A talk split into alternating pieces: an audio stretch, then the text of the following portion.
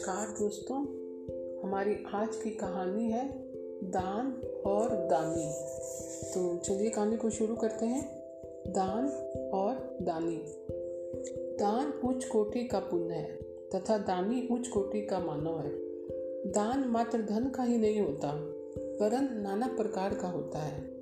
जैसे विद्यादान, गोदान, कन्यादान अन्न दान वस्त्र दान श्रम दान रक्तदान, भूदान, शारीरिक अंगों का दान, वरदान जल दान जीवन दान बलिदान शीश दान सरस्वादान, राजा बलि द्वारा मोक्ष दान शिशु दान सुवर्ण या रजत दान वस्तु दान भवन दान गृह दान आविष्कार दान तथा क्षमा दान और ना जाने कितने प्रकार के दान संसार में लोगों द्वारा दिए जाते हैं। परोपकार का कोई अंत नहीं है। कहा भी है, परोपकार पुण्याय पापाय परिडिनम अर्थात पुण्य लाभ हेतु परोपकार करें। और यदि आप पाप कमाना है तो दूसरे को पीड़ा पहुंचाएँ। दानी या दाता ईश्वर का ही रूप होता है। सबसे बड़ा दाता तो वह प्रभु ही है, जो समस्त संसार का पालन करता है। और वह दे कर ना वापस माँगता है और ना ही किसी प्रकार का एहसान जताता है। उस सर्वशक्तिमान को सत सत नमन। आज भी भामा शाह का नाम अमर है, क्योंकि उसने अपने स्वामी को देश हित में खर्च करने के लिए अपना सारा खजाना दान कर दिया और वह दानी शब्द का पर्याय बन गया। शेखावटी अचल के सेठों ने अपने अपने कस्बों में स्कूल, कॉलेज, धर्मशाला, कुएँ बाबड़ी तथा मंदिरों का निर्माण करवाया। वे आज भी अमर हैं। विद्या दान एक महान दान है, क्योंकि वह मनुष्य को शिक्षित करके उसे जीवन यापन करने के योग्य बनाता है। भारतीय संस्कृति के अनुसार गौ का दान भी एक उच्च कोटि का दान है। गाय का अमृत रूपी दूध हमें शक्ति प्रदान करता है, तथा उसका गोबर भी अत्यधिक उपयोगी है। हमारी प्राचीन परंपरा अनुसार कन्यादान को भी एक श्रेष्ठ दान माना है। बहू के आने से घर में लक्ष्मी आती है तथा वंश की वृद्धि होती है। वंश वृद्धि कुले ख्याति लक्ष्मी शीघ्र माँगता। अन्नदाता अन्न दान महत्वपूर्ण है, क्योंकि अन्न से ही प्राणी का जीवन चलता है। गीता में कहा है अन्नाद भवती भूतादि प्रजन्याद अन्न संभव यज्ञाद भवती प्रजन्यो यज्ञ कर्म समुद्र भव अर्थात, अन्न खाकर प्राणी जीवित रहते हैं। वर्षा से अन्न होता है, यज्ञ से वर्षा होती है। इसीलिए यज्ञ से कर्म का उद्भव हुआ। दानी लोग शीतकाल में गर्म वस्त्र बंटवाते हैं, तथा समय समय पर जरूरतमंदों को वस्त्र दान करते रहते हैं। इसीलिए हमारी संस्कृति के अनुसार अंग वस्त्र देने का विधान है। जिसके पास देने के लिए धन न हो तो हमारे यहाँ श्रम दान भी दान भी किया जाता है।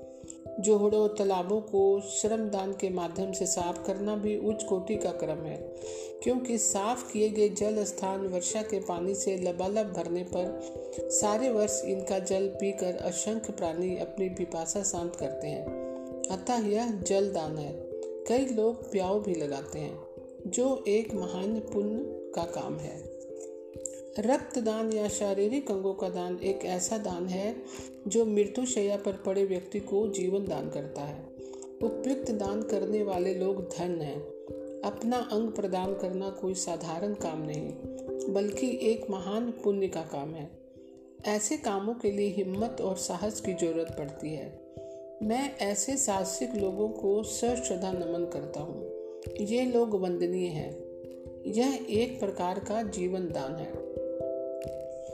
पुराने जमाने में यहाँ के रजवाड़े ब्राह्मणों को तथा मंदिरों को भूमि का दान किया करते थे। इन भूखंडों को धोली के नाम से पुकारा जाता है। वे कुआँ खुदवाने के लिए भी भूदान किया करते थे।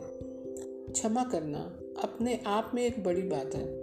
तथा इस कार्य हेतु महान औदार्य की आवश्यकता होती है। अतः अपराध या गलती करने पर क्षमा कर देना भी एक सत्पुरुष का काम है।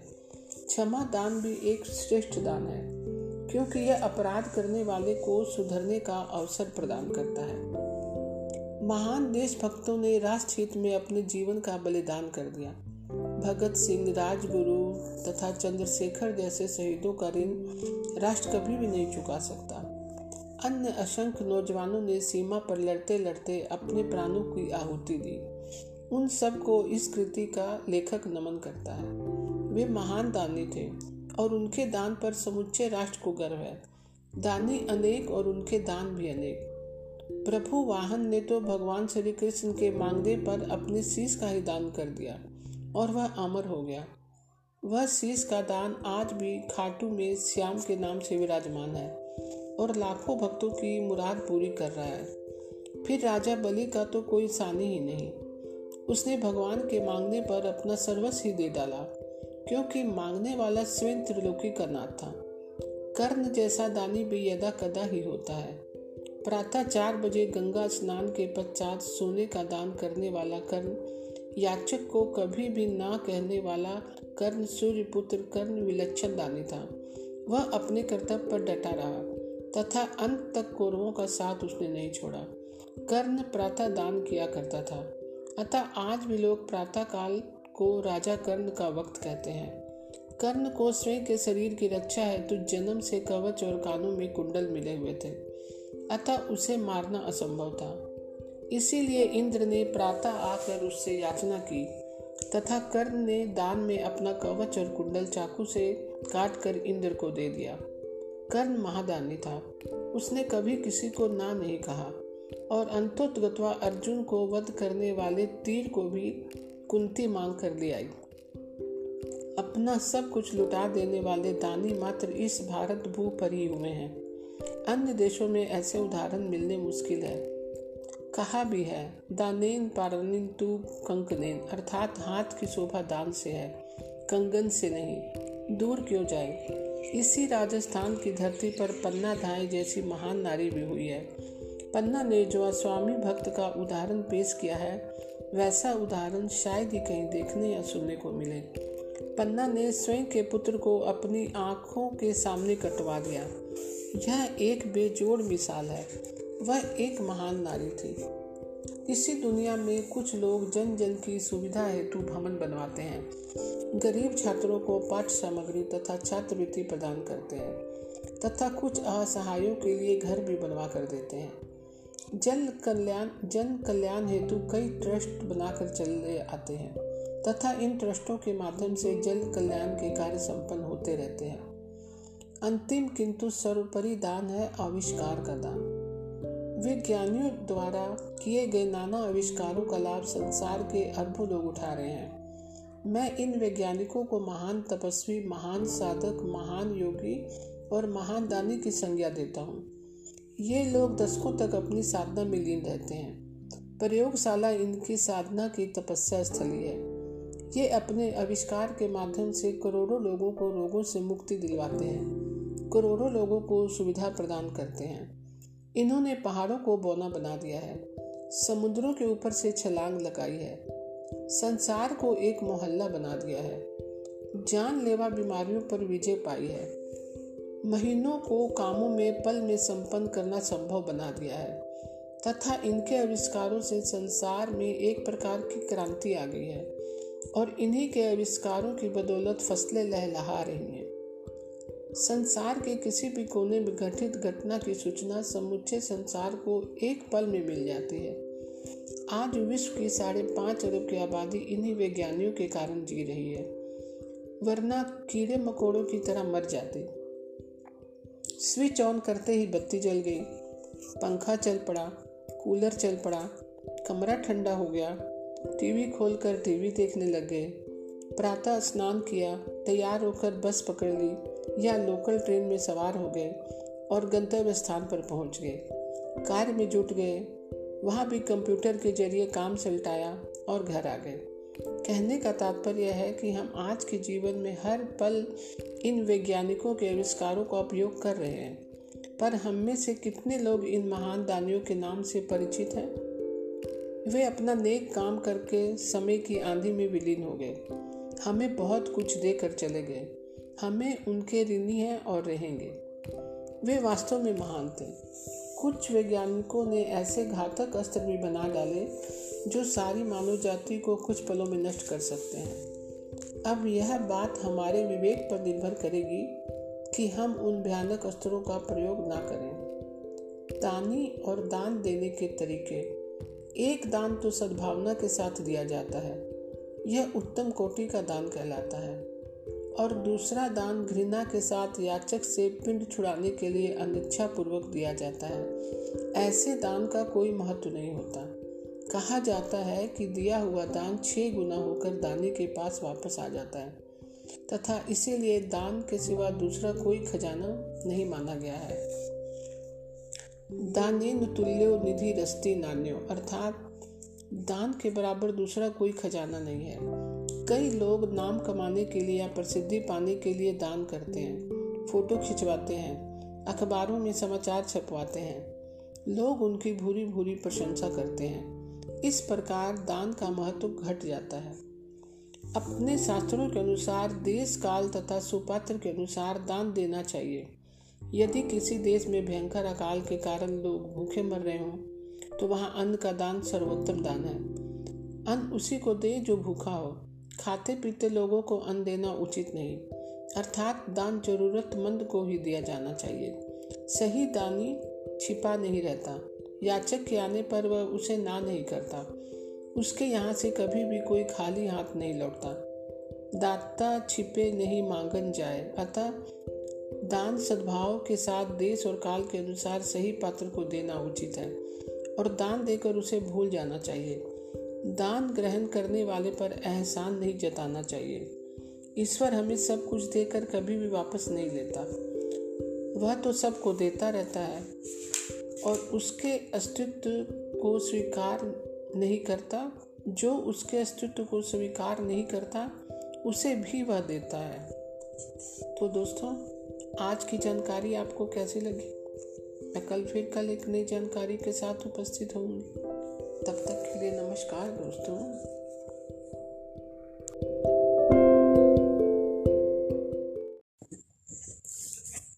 नमस्कार दोस्तों, हमारी आज की कहानी है दान और दानी। तो चलिए कहानी को शुरू करते हैं। दान और दानी। दान उच्च कोटि का पुण्य है, तथा दानी उच्च कोटि का मानव है। दान मात्र धन का ही नहीं होता वरन नाना प्रकार का होता है। जैसे विद्यादान, गोदान, कन्यादान, अन्नदान, वस्त्रदान, श्रमदान, रक्तदान, भूदान, शारीरिक अंगों का दान, वरदान, जलदान, जीवनदान, बलिदान, शीशदान, सरस्वादान, राजा बलि द्वारा, मोक्षदान, शिशुदान, सुवर्ण या रजत दान वस्तुदान भवन दान गृह दान आविष्कार दान तथा क्षमा दान और ना जाने कितने प्रकार के दान संसार में लोगों द्वारा दिए जाते हैं। परोपकार का कोई अंत नहीं है। कहा भी है, परोपकार पुण्याय पापाय परिडिनम अर्थात पुण्य लाभ हेतु परोपकार करें। और यदि आप पाप कमाना है तो दूसरे को पीड़ा पहुंचाएँ। दानी या दाता ईश्वर का ही रूप होता है। सबसे बड़ा दाता तो वह प्रभु हुई है, जो समस्त संसार का पालन करता है, और वह दे कर ना वापस माँगता है, और ना ही किसी प्रकार का एहसान जताता है। उस सर्वशक्तिमान को सत सत नमन। आज भी भामा शाह का नाम अमर है, क्योंकि उसने अपने स्वामी को देश हित में खर्च करने के लिए अपना सारा खजाना दान कर दिया। और वह दानी शब्द का पर्याय बन गया। शेखावटी अचल के सेठों ने अपने अपने कस्बों में स्कूल, कॉलेज, धर्मशाला, कुएँ, बाबड़ी तथा मंदिरों का निर्माण करवाया। वे आज भी अमर हैं। विद्या दान एक महान दान है, क्योंकि वह मनुष्य को शिक्षित करके उसे जीवन यापन करने के योग्य बनाता है। भारतीय संस्कृति के अनुसार गौ का दान भी एक उच्च कोटि का दान है। गाय का अमृत रूपी दूध हमें शक्ति प्रदान करता है, तथा उसका गोबर भी अत्यधिक उपयोगी है। हमारी प्राचीन परंपरा अनुसार कन्या दान को भी एक श्रेष्ठ दान माना है। बहू के आने से घर में लक्ष्मी आती है, तथा वंश की वृद्धि होती है। वंश वृद्धि कुले ख्याति लक्ष्मी शीघ्र माँगता। अन्नदाता, अन्नदान महत्वपूर्ण है। क्योंकि अन्न से ही प्राणी का जीवन चलता है। गीता में कहा है अन्नाद भवती भूतादि प्रजन्याद अन्न संभव। यज्ञाद भवती प्रजन्यो यज्ञ कर्म समुद्र भव। अर्थात, अन्न खाकर प्राणी जीवित रहते हैं। वर्षा से अन्न होता है, यज्ञ से वर्षा होती है। इसीलिए यज्ञ से कर्म का उद्भव हुआ। दानी लोग शीतकाल में गर्म वस्त्र बंटवाते हैं। तथा समय समय पर जरूरतमंदों को वस्त्र दान करते रहते हैं। इसीलिए हमारी संस्कृति के अनुसार अंग वस्त्र देने का विधान है। जिसके पास देने के लिए धन न हो तो हमारे यहाँ श्रम दान भी दान भी किया जाता है। जोहड़ों, तालाबों को श्रम दान के माध्यम से साफ़ करना भी उच्च कोटि का क्रम है, क्योंकि साफ़ किए गए जल स्थान वर्षा के पानी से लबालब भरने पर सारे वर्ष इनका जल पीकर असंख्य प्राणी अपनी पिपासा शांत करते हैं। अतः यह जल दान है।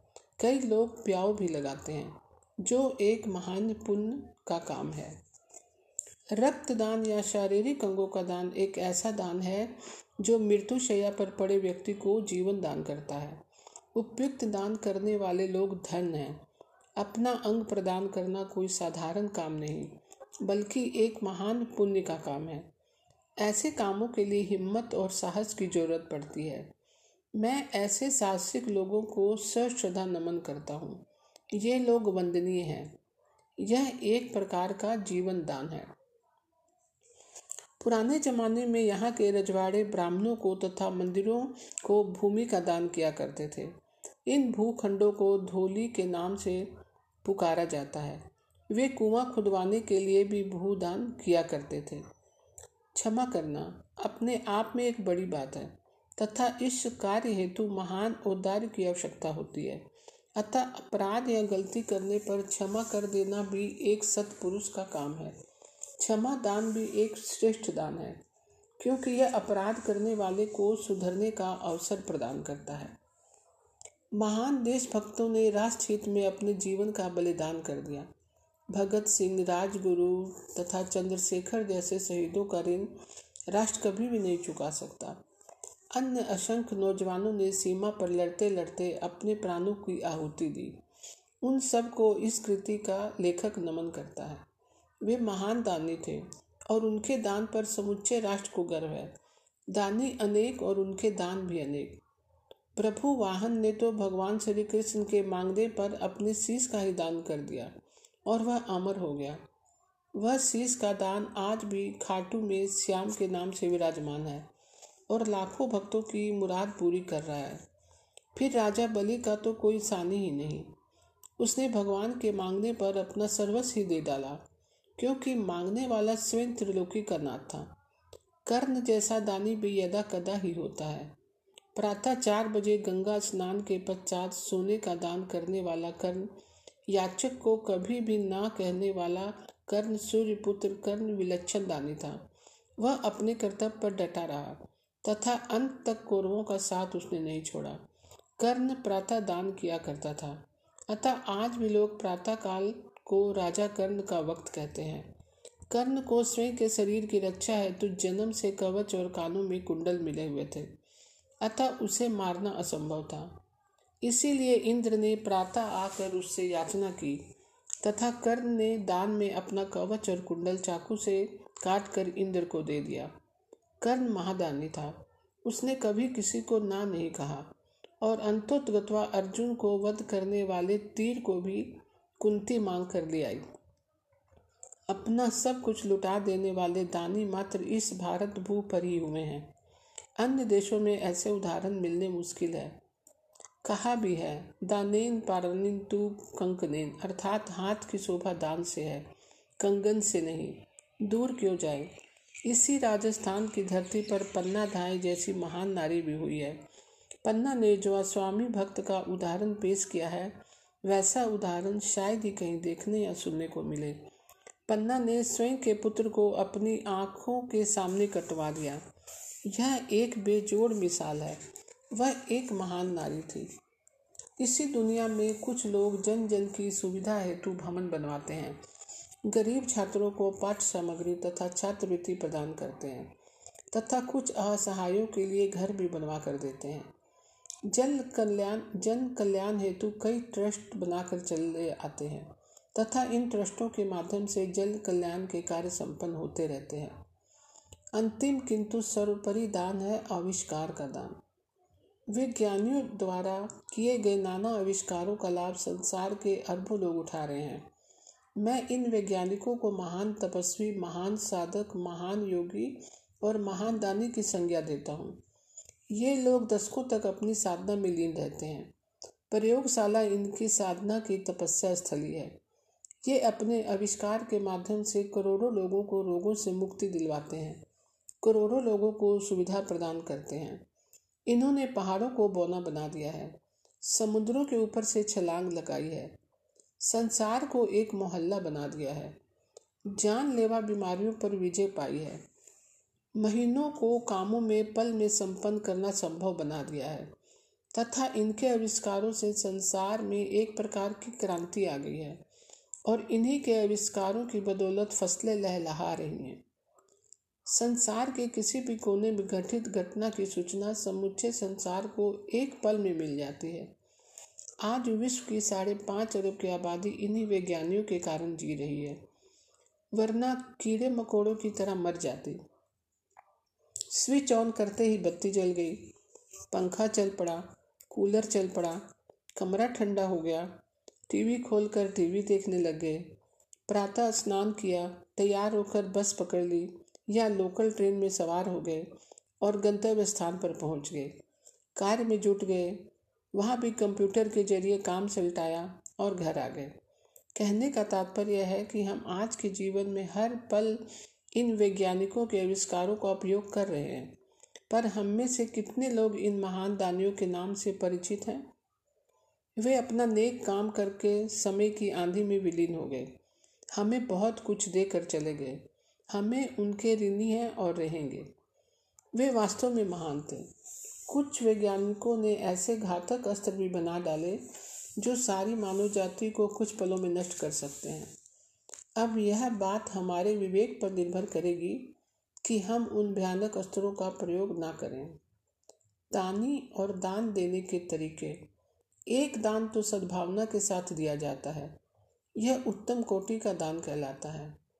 और दूसरा दान घृणा के साथ याचक से पिंड छुड़ाने के लिए अनिच्छा पूर्वक दिया जाता है। ऐसे दान का कोई महत्व नहीं होता। कहा जाता है कि दिया हुआ दान छह गुना होकर दानी के पास वापस आ जाता है। तथा इसीलिए दान के सिवा दूसरा कोई खजाना नहीं माना गया है। दाने तुल्यो निधि रस्ती नान्यो। अर्थात, दान के बराबर दूसरा कोई खजाना नहीं है। कई लोग नाम कमाने के लिए या प्रसिद्धि पाने के लिए दान करते हैं, फ़ोटो खिंचवाते हैं, अखबारों में समाचार छपवाते हैं। लोग उनकी भूरी भूरी प्रशंसा करते हैं। इस प्रकार दान का महत्व घट जाता है। अपने शास्त्रों के अनुसार देश काल तथा सुपात्र के अनुसार दान देना चाहिए। यदि किसी देश में भयंकर अकाल के कारण लोग भूखे मर रहे हों तो वहाँ अन्न का दान सर्वोत्तम दान है। अन्न उसी को दे जो भूखा हो। खाते पीते लोगों को अन्न देना उचित नहीं। अर्थात दान जरूरतमंद को ही दिया जाना चाहिए। सही दानी छिपा नहीं रहता। याचक के आने पर वह उसे ना नहीं करता। उसके यहाँ से कभी भी कोई खाली हाथ नहीं लौटता। दाता छिपे नहीं मांगन जाए। अतः दान सद्भाव के साथ देश और काल के अनुसार सही पात्र को देना उचित है और दान देकर उसे भूल जाना चाहिए। दान ग्रहण करने वाले पर एहसान नहीं जताना चाहिए। ईश्वर हमें सब कुछ देकर कभी भी वापस नहीं लेता। वह तो सबको देता रहता है और उसके अस्तित्व को स्वीकार नहीं करता। जो उसके अस्तित्व को स्वीकार नहीं करता, उसे भी वह देता है। तो दोस्तों, आज की जानकारी आपको कैसी लगी? मैं कल फिर कल एक नई जानकारी के साथ उपस्थित होंगी तब तक के लिए नमस्कार दोस्तों।